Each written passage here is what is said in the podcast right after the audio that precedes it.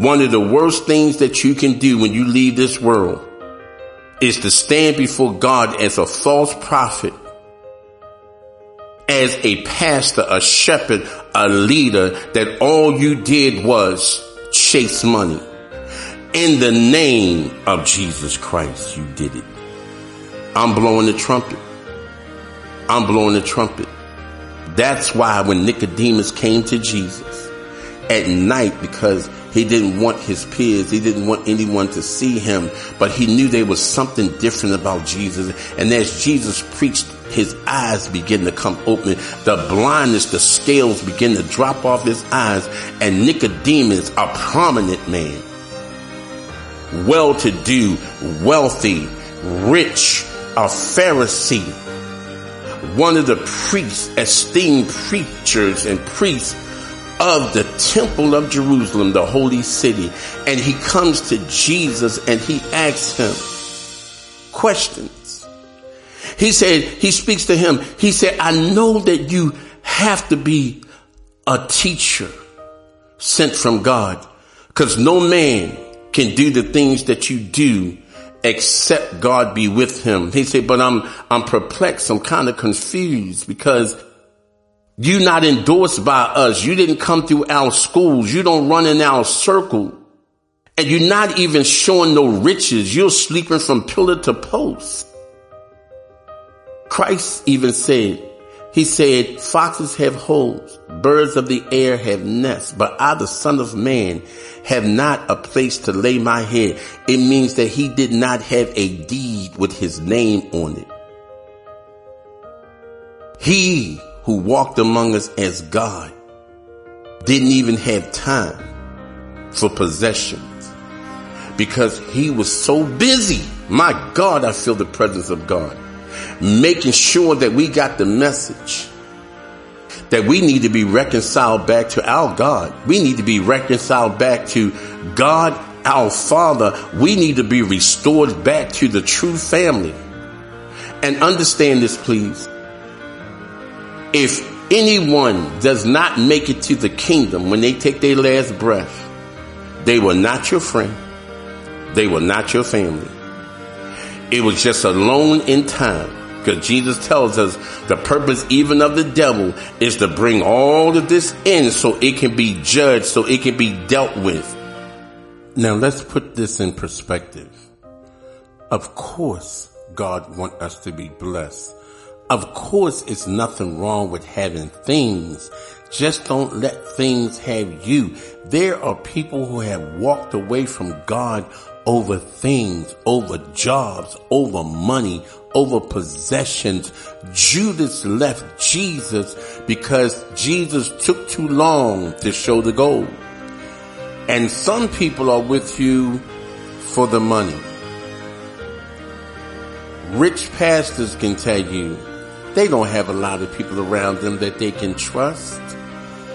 Motives. Oh my God. Do you understand that a lot of things that you're reaching for is not what you think it is when you get there? Can you handle it? Can you say no to the devil? Or are you going to sign another contract, another deal that's tied to your soul? We are doing so much, we're doing too much. And do you know the devil has the world believing that there will be no accountability? We are running, believers and unbelievers are running with, at funerals, rest in peace. Don't you know they can't hear you? Do you not know that the priest, the preacher, the one that's eulogizing the funeral has no authority and power to send them nowhere? A committal at the burial site is just that. You're committing the remains to the ground. He say, he say to Adam, the curse.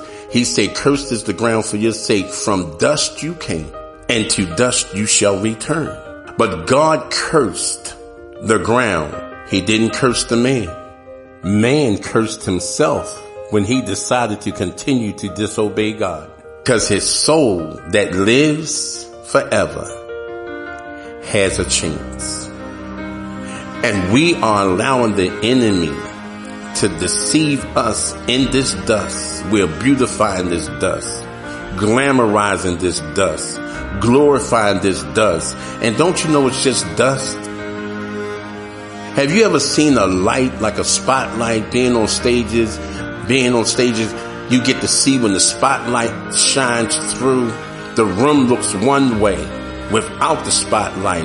And that light is so powerful that when it shines through, the first time that I had performed in the Civic Center, I had to look. I was looking at the light, not at the light itself, but the beam of the light.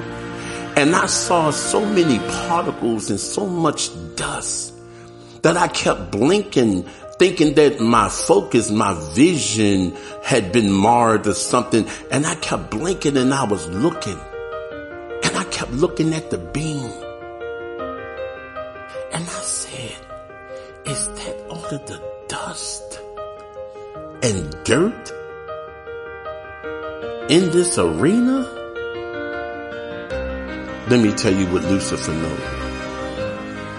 He was called the son of the morning, the bright and morning star. He lost his place. He lost his light. So while he's doing time, he uses the people of God for his light to shine, to make him something great that he's not. We need to understand this, that in the light of God, no matter what designer clothes we wear, what kind of car we drive, what kind of house we live in, the restaurants that we go to eat and we feeling so good about it. But when somebody is really anointed, when God is really present and the glory of God comes in the room, we look just like all of that dust that was in the beam that got revealed by the light, by the beam of the light.